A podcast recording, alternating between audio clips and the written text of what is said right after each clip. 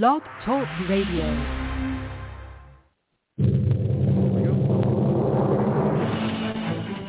This is All About Wine, All About the Wine. Talk show dedicated to the wine industry since two thousand nine, featuring winemaker, cellar master, vineyardist, and tasting expert, Ron. Ron. Basically what we're trying to do in this program is just trying to educate people and trying to make wine less confusing and more friendly.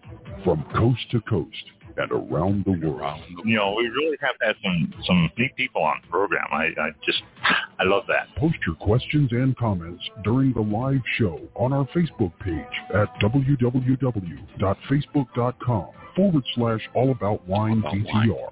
Again, that's www.facebook.com forward slash All About Wine D T R. And now, All About Wine is on. Here's Ron.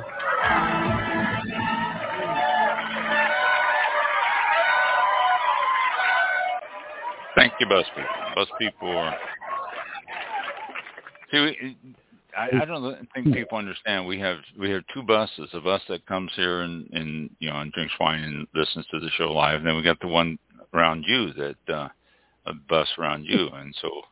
When they all cheer and everything, it's it's all of them.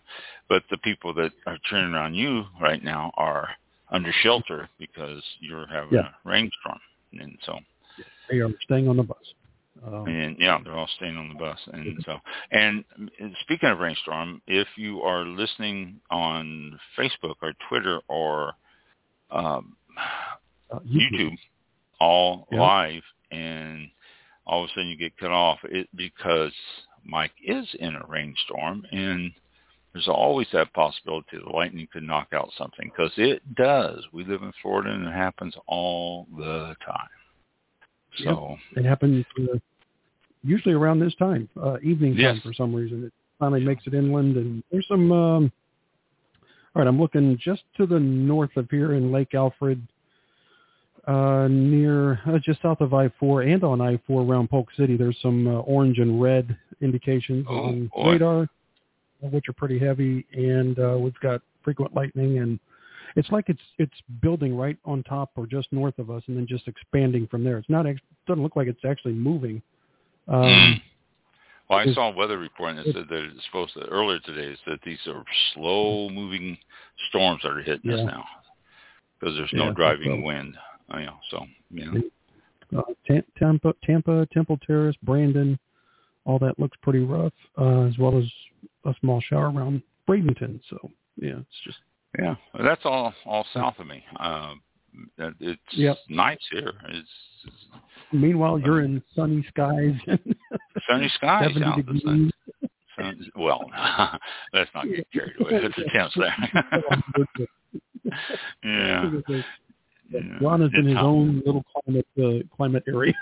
yeah, really, this little dome yeah. over this. Yeah, uh, they,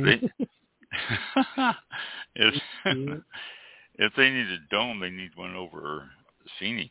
Oh my gosh, they hit one hundred nineteen today.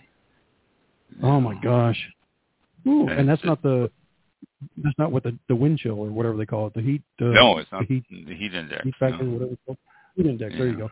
I was going to get to it eventually, um, but uh, so that's just that's just the base temperature, one hundred nineteen. That's oh my gosh, one hundred nineteen degrees. Yeah. But see, they don't. They, and you say it's a dry heat. Yeah, it is a dry heat, but they they they cook pies in dry heat. So you know, I mean, but it's still one hundred nineteen. But it what it does is because there's no humidity in there, then when you sweat, it just dissipates. Mm-hmm. right away, and it just it's weird, and because there's no moisture, your lips crack, and and it's just it's yeah I don't know, it's one hundred nineteen degrees no matter how you look at it. Yep. Whew. Yep, for sure. So new new record for them today. I understand one hundred nineteen degrees, so new record for this date. Uh, well, they. I think the way Phoenix worded it is that this is the current new record, hmm. not that it's not going to be broken over the next couple of days. So I don't know. Scary. Yeah. But one hundred, one nineteen degrees. Jeez, I just, you know, I wonder what Death Valley got up to if the Phoenix is one hundred nineteen. Yeah. Oh, oh yeah. Well, uh, that could affect grapevines too. I mean, that heat is, you know, they they got to keep the water and moisture on them and all that. That could affect the grapes. Uh, I wonder. Hmm. Uh, this is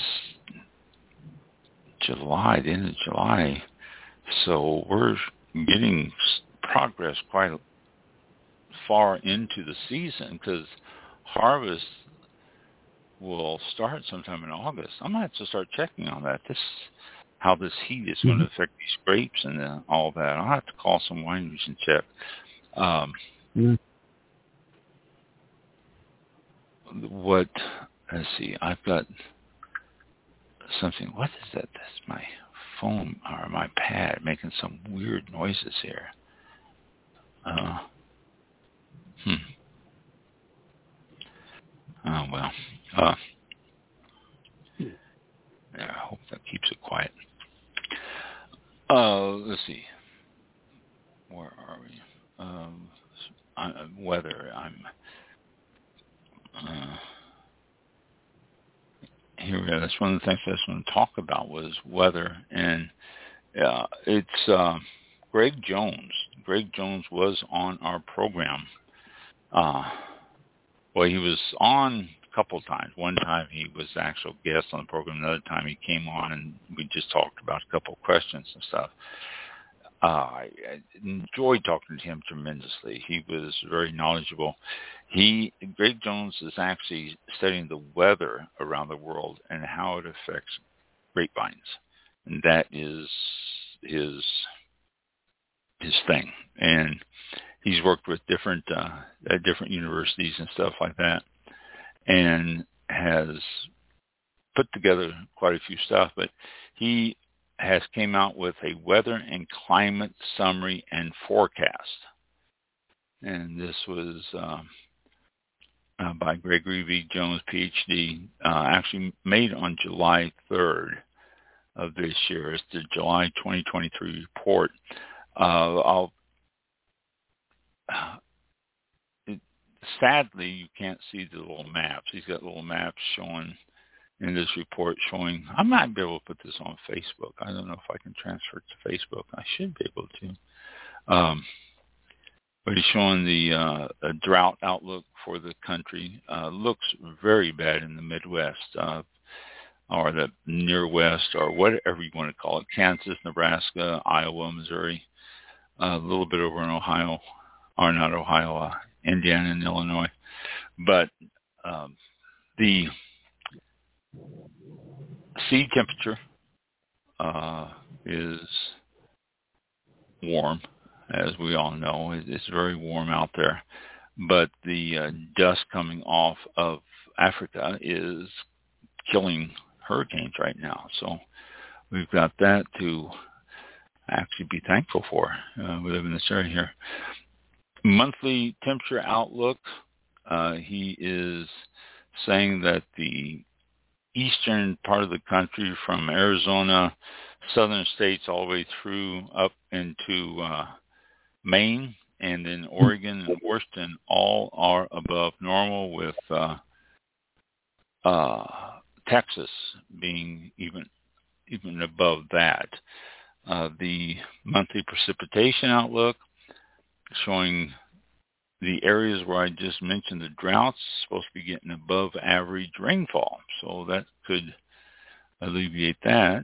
And also, Arizona, it looks like it might be below normal on the on precipitation.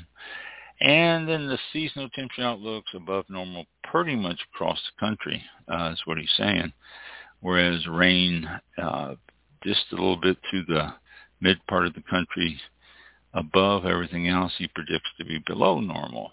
But let me uh, let me tell you the highlights, and this actually is the best way to sum up his...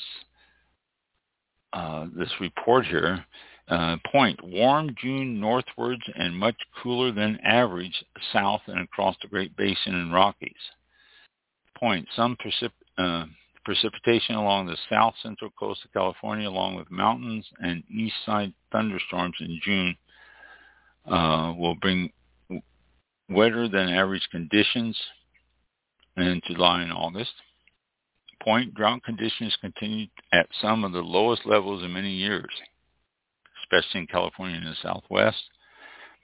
Point, a warm start to July will give way to more seasonable temperatures before warming up again mid-month. So it's already hit us on that. And point, the forecast for July is pointing to the Pacific Northwest likely to see above average temperatures for July and August. And last here, point, El Nino is now with us and projected to continue through the end of the year, while the uh, P D O, Pacific something, I don't know, uh, P D O remains in a strong negative phase. Uh,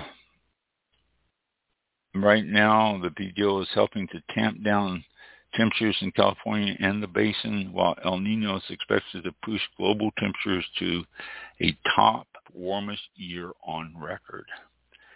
So the El Nino is really doing a number across the world right now with uh, the warmth. Uh, Matthew shows here that, uh, uh, well, the Atlantic, Pacific, uh, Indian Ocean, down around New Zealand, even inland seas, the Mediterranean and uh, stuff like that. He's showing that uh, as, as much as three point six Celsius or degrees Celsius, three point six Celsius uh, above normal. So that's uh, that's what he's predicting. And again, he's very good at his uh, what he does. He's uh, he's delved into this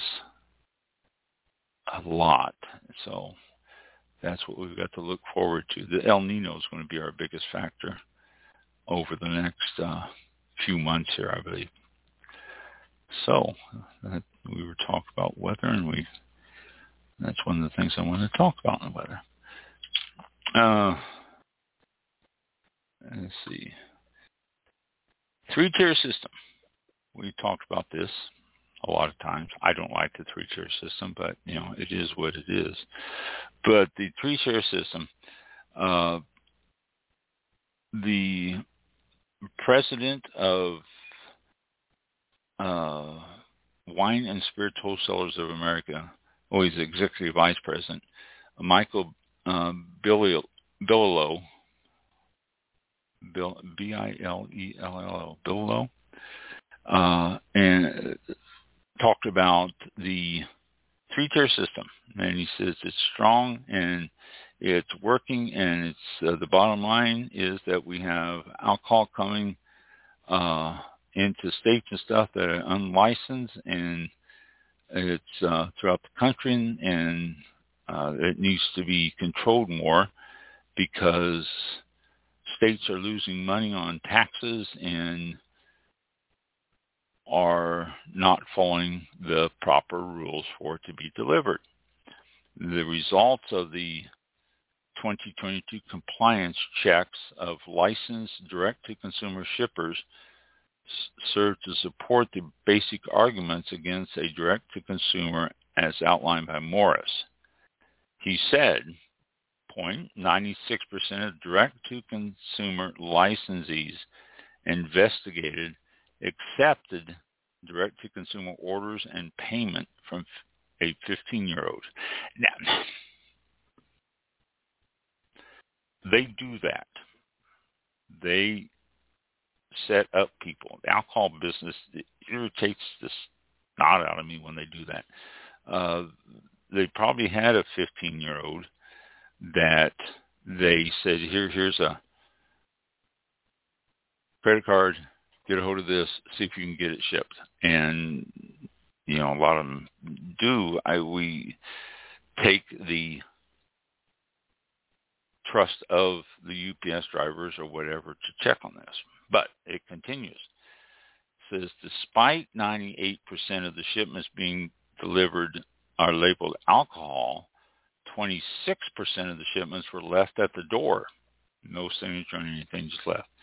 forty-three percent of shipments did not obtain an adult signature, which you have a big sticker from all these shipping, U P S, FedEx, all these, a big sticker that slaps right onto the box and it says adult signature required alcohol. So it's up to the drivers. And it says zero verified the age of the recipient upon delivery, like checking an I D. So this is the argument against three-tier shipping and direct-to-consumer shipping. They say kids are going to get the stuff. Well, okay, I, I, yeah, if you set it up, kids are not going to order wine or beer or anything that's going to have to be shipped to them and wait for X number of days to get this shipment in so they can drink with their buddies. You know, you go out at night and you want to run around, you want to drink. You're not going to say, oh, I'll tell you what, why don't we order wine and get it in, and then we can drink next week when it comes in with us. And, and beers, seltzers, all that stuff. I really have a hard time with this argument that kids are going to have the shipments to them. I, I just, it irritates me that this is the continuous argument, and it also irritates me that they do this with, you know, and I'm sure if you go into it how they did this with this fifteen-year-old, it was a, uh, you know, him going online and supporting him just to see what type of respond it would be. So, that being said, uh, these are the things that they're talking about on uh, uh, direct-to-consumer. And is they're saying that in uh, twenty twenty-two, compliance checks uh, estimate that of the sixty-six million dollars of self-reported direct-to-consumer wine shipments coming into the, the Commonwealth of Massachusetts, I believe it was here. No, yeah, well, Commonwealth of Vermont, sixty-six uh, million dollars. Roughly forty percent are coming from just two percent of the direct-to-consumer licensees. It says the truth is uh, that most of them aren't licensed to be shipping around the country. That's why the two, three-tier system is important to protect the states. Okay, I might go along with that. They have an amendment. Uh, they have an amended bill which would prohibit Iowa consumers from purchasing spirits and having those products directly shipped from a distillery in or out of state, which produces more than one hundred thousand gallons annually. Our association supports legislation that ensures consumers can access products from all distilleries equally. So they're going to stop that to make it, if, if it's more than one hundred thousand dollars annually you can get from it, they're going to make it so everybody can get from, which I think is only fair. This is one of the things about direct shipping. So it finishes here. It says the value of America's wine and spirits wholesalers and the critical role distributors play in the three, three-tier system is the reason the U S marketplace is the safest, the most dynamic, competitive, and successful in the world, says Bilello, the vice president. The three-tier system is, are the legs of the U S alcohol marketplace, and without them, it would not stand to serve consumers, place responsibility at the forefront, or set the global standard. Oh, you can tell that heat-tier system. All right, I mean... I don't think they serve small wineries, breweries, distilleries equally. And that's my problem with the three-tier system. And I've said this before. And if you listen to the show, you know how, how I feel about the three-tier system. But it's not going to stop. We're going to continue to have it. And I guarantee you we're going to continue to have it for a long time because they are too strong and nobody's going to get them out of existence. Okay. Invasive species with an appetite for grapevines could wreak havoc on Canadian wineries. I bet you can't guess what that is. Right, glassy wing. Oh, no, not the glass wing. Oh, geez, I said that wrong. The uh, spotted lanternfly. And this article is talking about grape growers on Ontario uh, are getting a little concerned. They said that two dead lanternflies have been found in Quebec. If that's the case, they are across the border. Uh, the word is stomp on them. If you see them, kill them. Don't mess with them. Just kill them. Now, when they're adults, I put a picture up on the Facebook page. I, I guess everybody saw it. It's okay. That's the adult. That's not actual size, the picture, obviously, but that's the adult. The nymph of uh, spotted, let's see, they've got spotted wings when they're folded up and they're set in the branch. They're little spotted wings. Uh, you can notice them if you're looking for them. The immature nymphs start out black with bright white spots. Then these spots turn dark red with white spots around it and black lines. Okay. The winged adults sit with their wings like a tent over their back.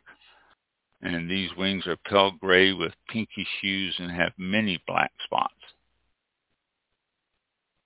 So when these wings open for flight, they reveal the underwings, which are red with black spots at the base, followed by a band of white and a band of black.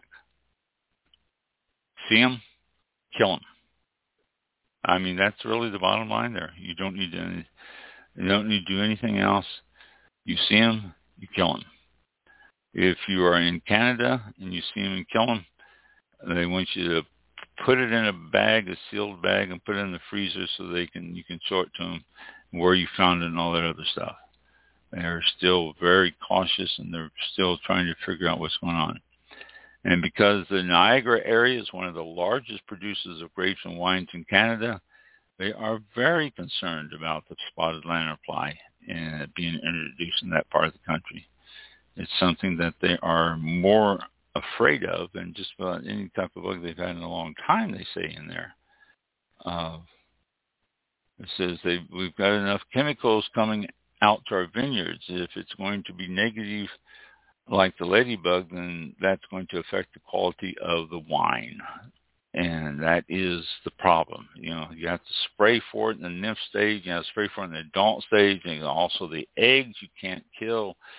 And it's just, I've talked about the spotted lanternfly many times, and it's a serious, serious threat, possibly even in Quebec, Canada now. All right. Uh, let's just see. Yeah, I guess I'm just reading a little bit more of what the man said there about him. Okay. This is that is done. And let's go to this. Oh, this was interesting. I am sure you all have seen on bottles of wine, Old Vine Zinfandel. This is probably the most common Old Vine that you'll see is Old Vine Zinfandel. But there there's others out there. There's the Cabs and Chardonnays and just all sorts of other grapes that are classified as Old Vine. Well, there is a Old Vine Registry that is being put together. Uh, the United Kingdom is doing it. It is crowdsourced, global encompassing. And they are looking to make a registry of all old vines, uh, they, a list of all the old vines and keep it up to date and all that. Uh, it officially launched worldwide uh, end of last month. And it's it's a pretty big deal, actually. As the Old Vines state on its homepage, it's the world's first crowdsourced global database of living historic vineyard sites. pretty big mouthful there. And its goal is to, quote, create the world's most authoritative record of these vineyards in the hopes that, through greater awareness and attention, these vineyards and the wines they produce will survive and thrive. So, uh, it's a uh, pretty big endeavor, actually. Uh, they're, they're all over the world, old vines. The Old Vine Registry is defined as vineyards at least thirty-five years or older. Excuse me, thirty-five years or older. And they use thirty-five years because that's when vineyards are typically torn out and replanted. So if they survived thirty-five years, they usually take them out. And the reason they do take them out is because after thirty-five years of production, they don't produce as well as new vines do.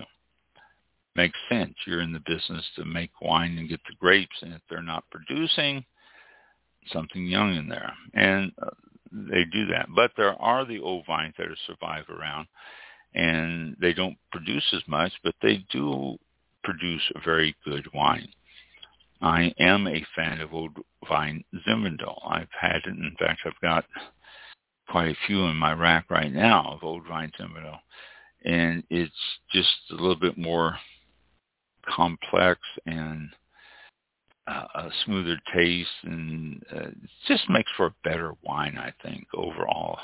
And I've got a, let's see, not only Zinfandel, but let's see what else. I have uh, some Old Vine Cab, uh, Old Vine Chardonnay, and Merlot. I think maybe I still do. But uh, the uh, the purpose of the Old Vine Registry, and uh, Alder Yarrow is the author of the internationally followed vinography, and uh, a Janis Robinson dot com contributor was tasked with organizing the Old Vine Registry site. Uh, he said, we have about two thousand two hundred records of old vine vineyards. There are uh, should be another ten thousand from around the world added at the time we're done. In the inaugural listing, there are three hundred forty-one old vine California groves listed. So uh, there's quite a few out there, and uh, a lot of them. And uh, they are, like I say, all around the world, and they are, Uh, to me, a very, a very good uh, base for a, uh, an excellent wine. I mean, I think it's fantastic. The Old Vine Registry page uh, coaches its own goals in sustainable and biological languages. It says, saving old vines is not a romantic endeavor. It is addressing a planetary crisis.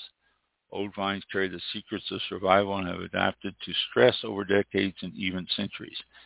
They are often more resilient in times of drought and heat waves. They have learned to live with the development immunity to pests and diseases, and they have survived extreme weather events. So, uh, and it goes on, uh, tells them all stuff. I'm not going to read this all to you.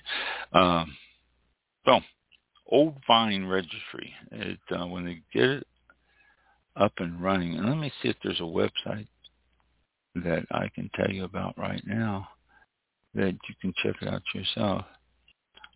Old Vine Registry. Uh, hmm. I don't see uh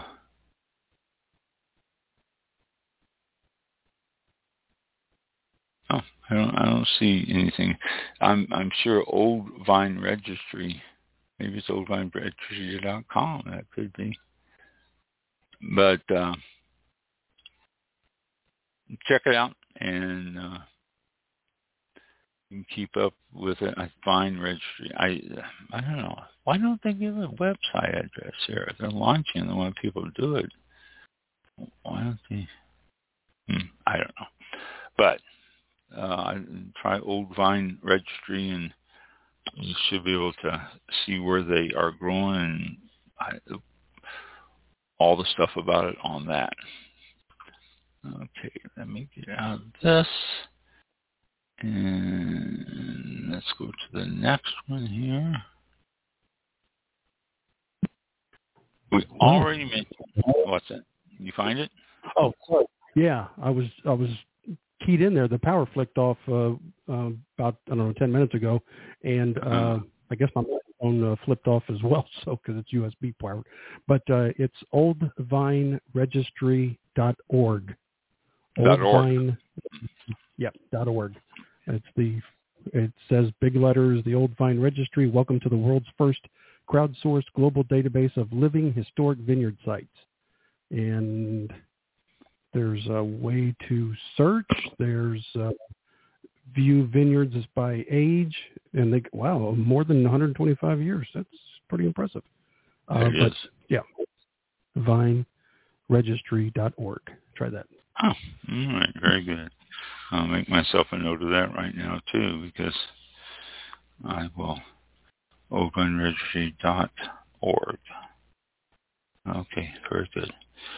Um, all right.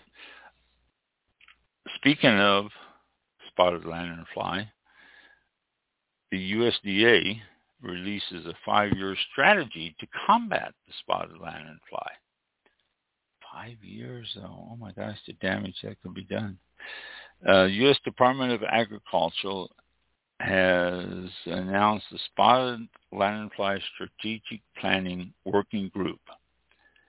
And they have released the Spotted Lanternfly Five-Year Strategy for fiscal years twenty twenty-four to twenty twenty-eight. And uh, the working group developed a unified approach to reduce the spotted lanternfly spread and impacts through the effect, uh, effective use of available state and federal resources. Uh, the spotted lanternfly is an invasive pest that feeds on crops and natural resources. Over the next five years, federal and state partners will work to limit the spotted lanternfly's advancement as we further scientific research that will help us develop better pest management tools and options.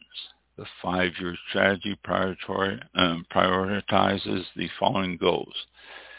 Point, effectively limit the advancement of spotted lanternfly and effectively respond to its introduction within federal and state authority and resource availability.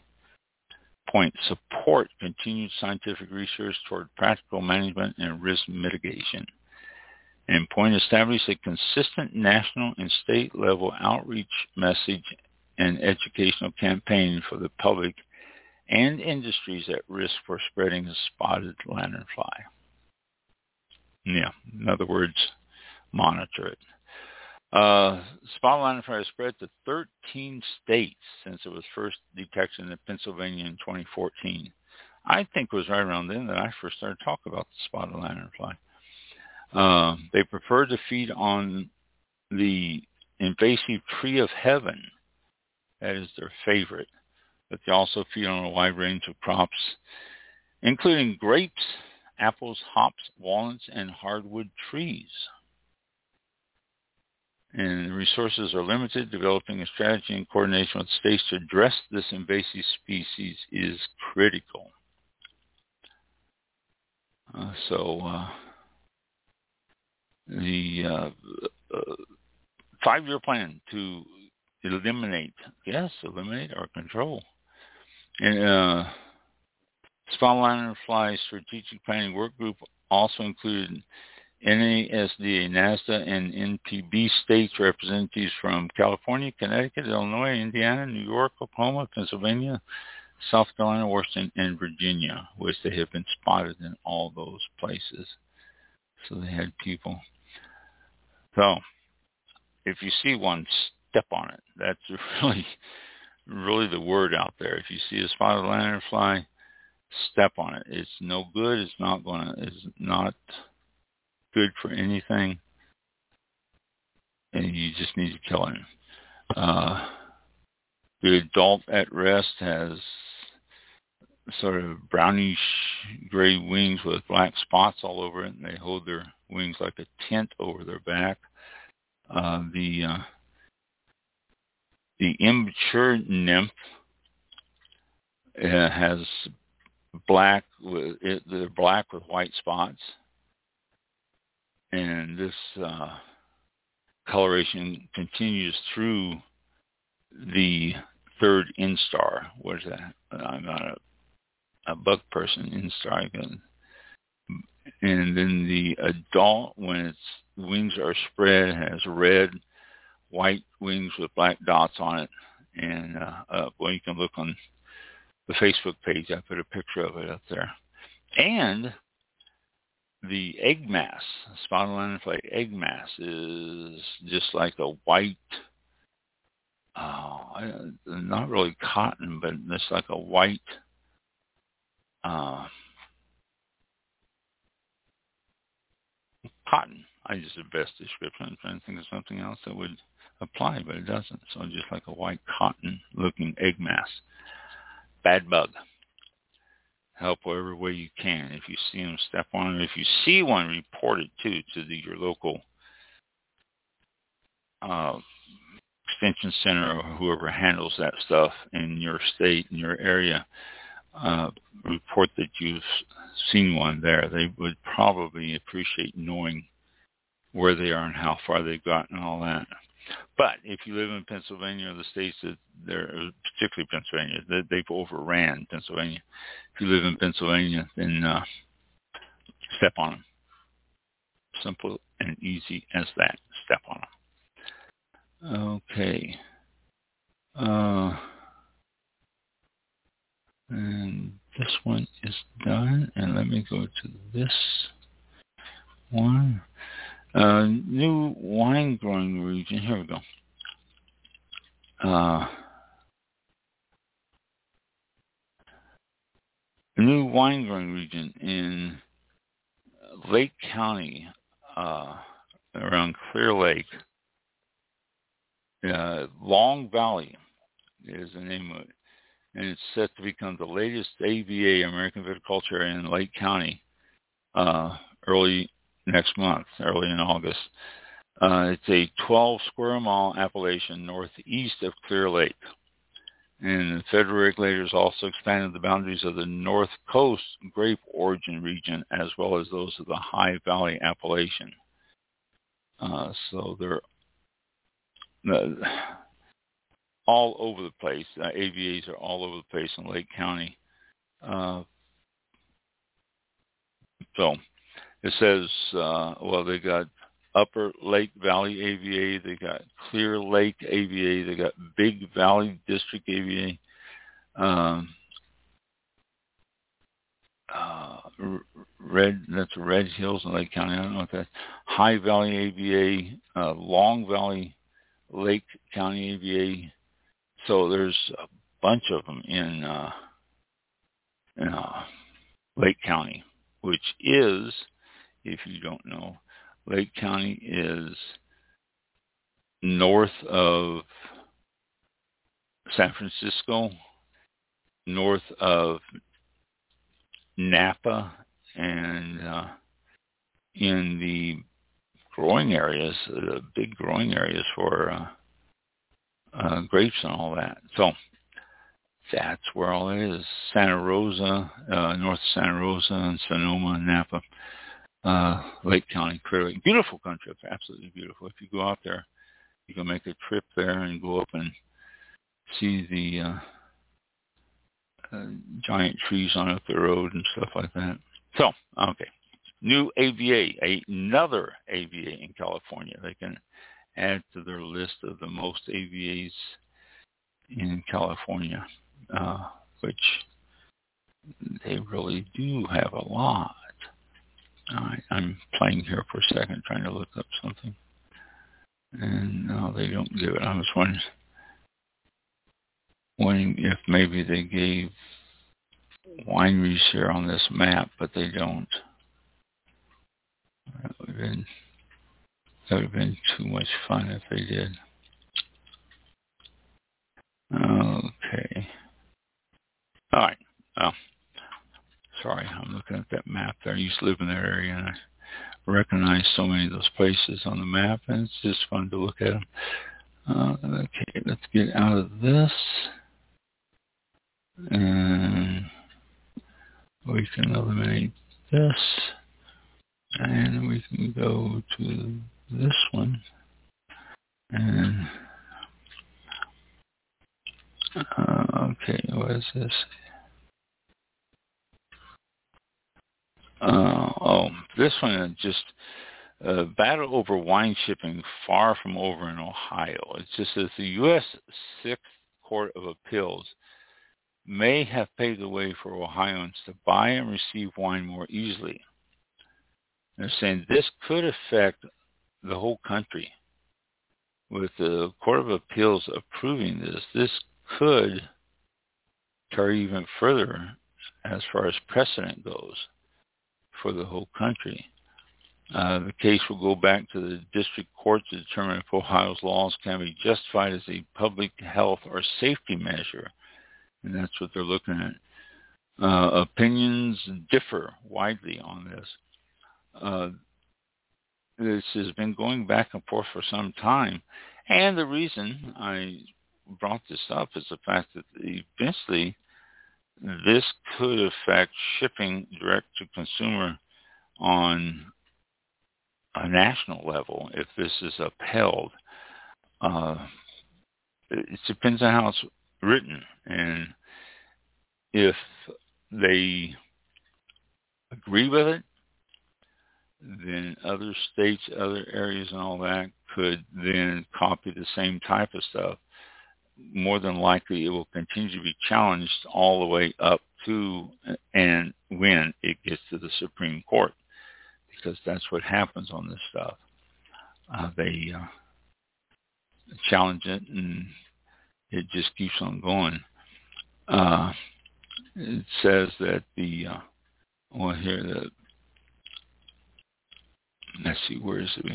According to Chicago-based lawyer Sean O'Leary, uh, should this matter return to the Sixth Circuit, and should the court decide Ohio, Ohio's transportation limit is unconstitutional, it could create what is known as circuit split when courts make contradictory decisions on similar cases, and that that may increase the likelihood that the U S Supreme Court will decide to hear Block versus Canepa, Canepaw.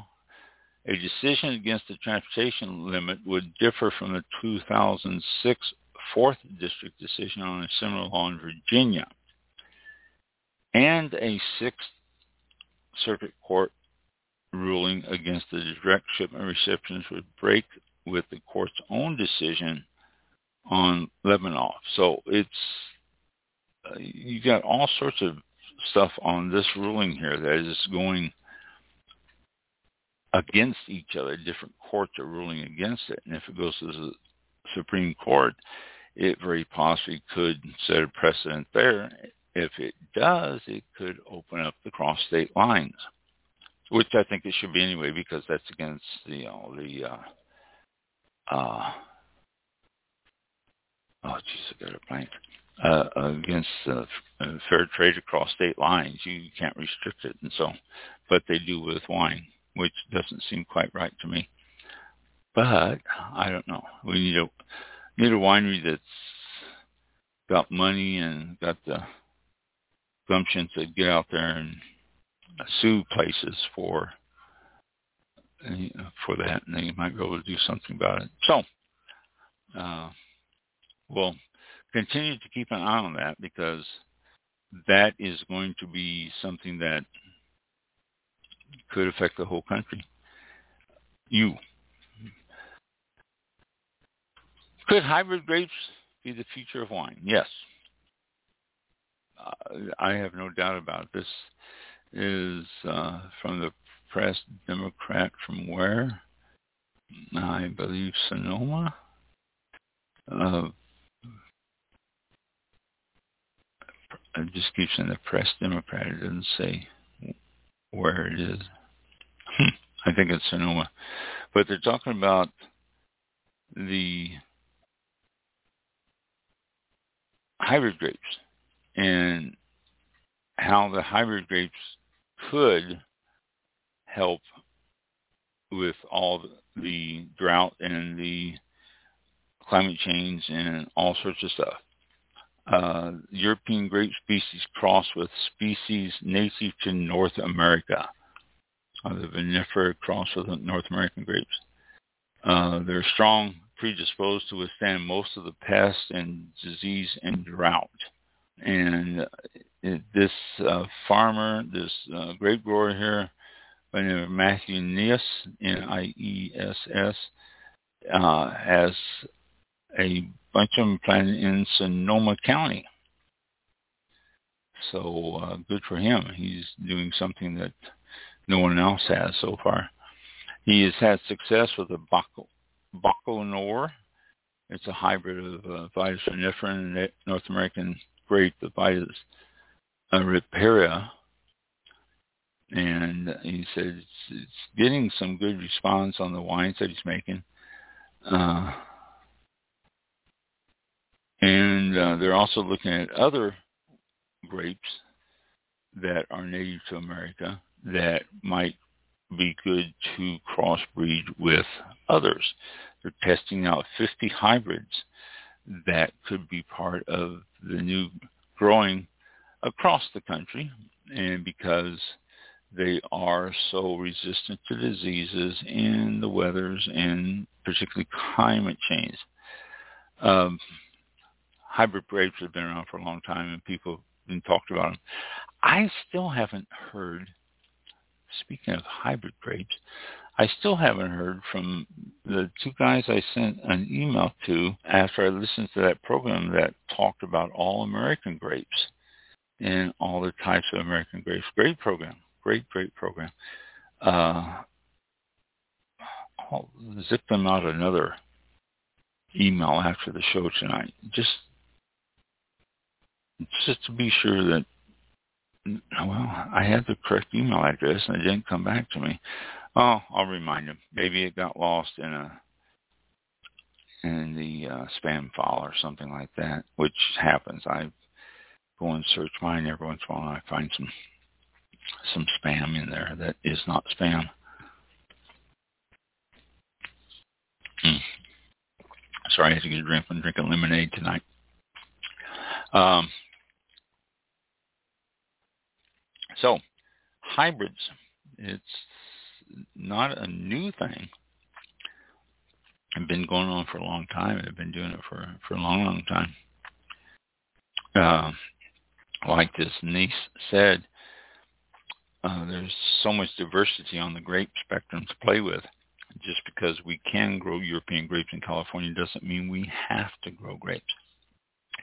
And I have talked to people, guests on the show, who have been strong, strong advocates of American grapes, not so much hybrids, but the American grapes themselves and uh, how they are really a great alternative to the Vitis vinifera family of grapes. So that's something that's coming up now. The new they've been doing that for a while though, but they haven't done it in Sonoma that I know of. Okay, and the next one here is alternative closer use in Washington surges. Washington State, in the last five years, use of alternative closures in uh, the Washington State wine industry has changed dramatically. In twenty sixteen, fewer than one quarter of the wines uh, that were tasted for review from Washington used alternative closures. In twenty twenty-one, that no- number soared to forty-six percent, almost half. Now, almost all of the increase in alternative closures came from Diam, D I A M, and similar T C A-free micro-amalgamated corks. These are closures made from ground-up natural cork held together by binder. Usage of other alternative closures such as screw caps, Norma corks, which is a synthetic closure, glass stoppers, and other alternatives has remained relatively consistent over the same time period. In twenty sixteen, Diam and related closures made up a little under six percent of the wines from Washington. In twenty twenty-one, they comprised almost twenty-seven percent, a whopping twenty-one percent increase in one year. And it says why, the article here. Uh, they were introduced two decades ago, back in two thousand five, why all of a sudden people are finding them. And they're saying the first is a growing number of winemakers comfortable with these closures and the technology around them. They have increased in quality and standards. And the track record over the years has shown that the wine age lengthens as with these closures. So that's a good thing. You know, a wine that you can put away for five years can lengthen it. You can might be able to get six, seven, maybe even eight years out of these closures, which, you know, sometimes that's, that could help the wine a lot. The second is the introduction of competitive closures to Diam. For example, in twenty seventeen, Cork Supply introduced its VINC, V I N C, V I N C closure. That is another T C A-free micro-amalgamated closure. Uh, and there are a number of other reasons, uh, competition in the market, making them more accessible, and just the proof that they are good. Now, I've mentioned T C A free. I don't know if you are familiar with that. T C A are uh, is a, it's a tetra something. I, I can't remember. I really can't remember right now. But T C A is a chemical reaction from the cork into the wine, which will give the wine a well, classic barnyard smell or uh, ashtray, and not a new ashtray, used ashtray uh, smell, something like that. And it'll give it a little off taste, something that is hard to pinpoint and hard to say, oh, this is this is what's wrong. But you know there's something a little bit wrong. This is from T C A. And it's the reaction of the wine to the cork.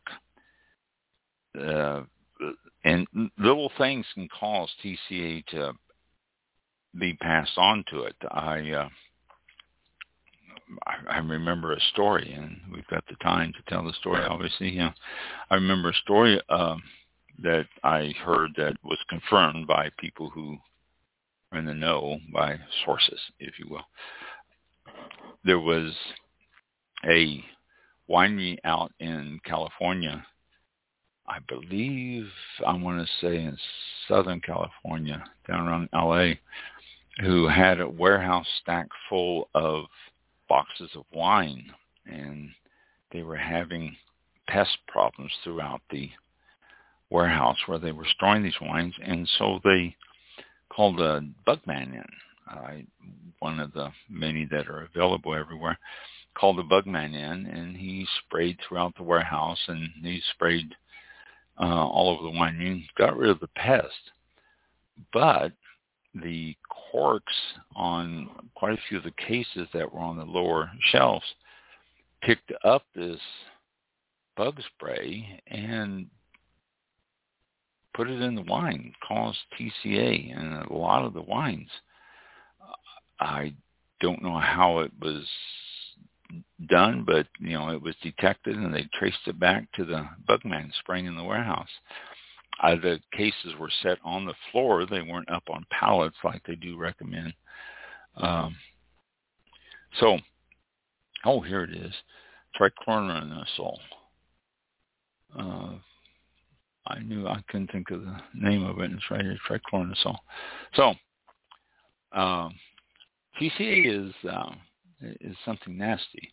It says, uh, as many times here and elsewhere, cork taint is a contaminant in wine most frequently caused by uh, trichloroanisole. That mutes the aromas and flavors. Most instances of T C A taint come from the cork itself. So closures like the T C A-free micro amalgamated corks eliminate cork taint completely. Yeah, we hope so. Uh, I've heard that it doesn't, but yeah. Uh, so uh, that's why you're finding the new amalgamated closures, the Diam, D I A M closures. That's what they're calling them, I guess, Diam. Uh, they offer a greater consistency than closures that are fully made from natural cork. And this way they have many of the advantages of natural cork without the disadvantages. I have used the amalgamated corks when I was, uh, when I had the winery. I did not like them at all. They did not go into the bottle the way they're supposed to, and, and I just, I had problems with them. I had some major, major problems with them. So, uh, here's uh, a couple of uh, tables, couple of diagrams here. I'll, I'll go through quickly with you before we close here. Um, in twenty sixteen, uh, natural cork was used seventy-seven percent of the time, alternatives twenty-two or twenty-three percent. Uh, Diam was used five point six nine, screw cap fourteen point three, Norma cork, which is uh, composite cork, eighty-three percent, uh, zero point eight three percent, and other closures two percent. Uh, by twenty eighteen, two years later, seventy-four percent was natural, twenty-six percent was alternative, nine percent Diam, and others. Screw cap went up to twelve point three percent, gained a little bit. twenty twenty, sixty-one percent was natural, and up to thirty-nine percent was alternatives. The Diam and others was twenty-one, screw cap thirteen point four one. Slowly climbing on that screw cap, and other closures one point three three. twenty twenty-one, last year that they have records, fifty-three percent is natural cork. Now this is down from sixteen to twenty-one. Natural cork went from seventy-seven down to fifty-three percent. Alternative closures is up to forty-seven percent. This is from twenty sixteen at twenty-three percent up to forty-seven percent in, uh, what, five years, six years? Um, Diam and others, twenty-six or twenty-seven percent. Now, this is amazing, too, because in twenty sixteen, that was only about six percent. Now it's twenty-seven percent of the bottles closed. Screw cap, and this is interesting, in twenty sixteen, fourteen point three percent was screw caps, and twenty twenty-one, fourteen point one six percent was screw caps. That's, that went down. That's interesting. Norma cork from zero point eight three percent up to two point six nine percent, and then other closures from two percent up to two point seven six. So the... Uh, technology is there, and the corks are changing. When you pull them out, you'll notice them if you get any from uh, – look at your corks. I always love to look at the corks and see what they are. When you pull them out of the bottle, look and see if they're composite. There are some of them that have a regular cork on both ends and composite in the middle. Uh, some of them, the damn uh, Diam, Diam, I, I'm going to say, the Diam corks are pressed together and, and bonded together. And then natural corks, you know what those are. You can see those. And then screw cap and other closures. I've never seen a glass enclosure on a wine bottle yet. I I, I think that's a little, I don't know. I can't see that being practical. I, I really can't. But if somebody wants to show off a nice wine, nice bottle, I guess a glass enclosure would, a glass stop or a glass cork type thing would be one way to do it. I just, I don't know, I can't see it myself. So, so there you go. Some news tonight. Excuse me, some news tonight. Uh, for relief, flightline radio dot com. Wow, thank you. twenty-four hours a day. And Mike is going to be on. You, you're still doing Friday nights. You're not changing yet, are you? No, I'm still uh, Friday from uh, seven p.m. to nine p.m. Eastern time, live. Okay. Um, yeah. No. Adding a Saturday, I'm thinking on adding a Saturday morning show like I okay. was before, but sometimes uh, the weekend comes and I'm like, no, nah, I'd rather sleep in until about noon. So there you go. That's, that yeah, that yeah. seems like a, a good alternative. Yeah. So, but, yeah. but uh, flightline radio dot org. It's uh, streaming twenty-four hours a day, seven days a week, and then Mike is on there live. And if you happen to have yourself a computer with a great library of music, and you like to become mm-hmm. famous and get on Mike's Flightline Radio, contact him. Mm-hmm. He'll talk to you about it and all that, and maybe you can become famous like Mike is. So. Uh, keep keep that in mind, and, and and maybe if you do that, we might let you use the All About Wine Jet. Although, oh, now there's uh, an offer. Um, yeah. yeah. So something to keep in and something to keep in mind. So, uh, yes. but flightline radio dot com. It's simple as that. flightline radio dot com, and uh, check it out. There was uh, there was somebody um, a couple of uh, earlier this week that uh, emailed me uh, from the website and said uh, had a picture attached, and it, it was this old uh, like a like a flat looking radio with a, a like headset, um, some of the cheaper type of headsets attached to it, and it said Flightline Radio, uh, we're on all the time or something like that, and he says I got this like ten, fifteen years ago, is this you? I said, no, no, I started, I, he's going to, um, oh, what's it called in Oshkosh? It's uh, Air Venture, I think is uh, coming up, but uh, said he was heading out and he was going to take the device with him, and he wanted to know if that was like my device. And I go, you know, it looks pretty cool, but no, it's uh, definitely somebody else. And um, I thought that was kind of funny because it had Flightline Radio on it. And I'd, wow. I was like, wow. Yeah. Many, you know, but uh, it's totally different. Yeah. But uh, that was kind of that was kind of cool. Huh. Contacted me about.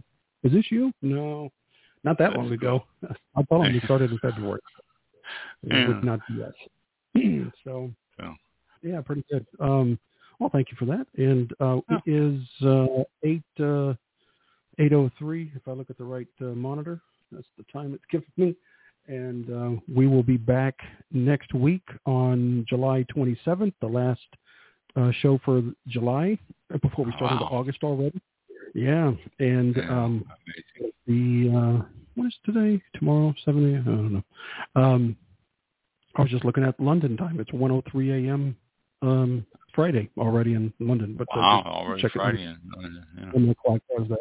But um, thank you all for tuning in, and you all have a good evening, and uh, we'll catch you all next week, and uh, be safe. Thank you. Thank you for tuning in. Thanks for listening. Uh, thank you.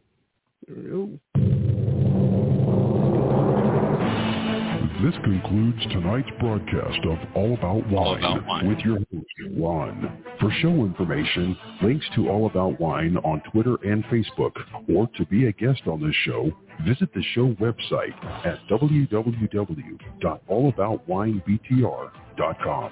Archived shows are available for download on iTunes or on our show page at blog talk radio dot com forward slash all about wine. Thank you for listening. Drink responsibly, and we'll see you next time on All About Wine. All About Wine. And, and here we go. Close all these programs out and go to the green room. To the green room.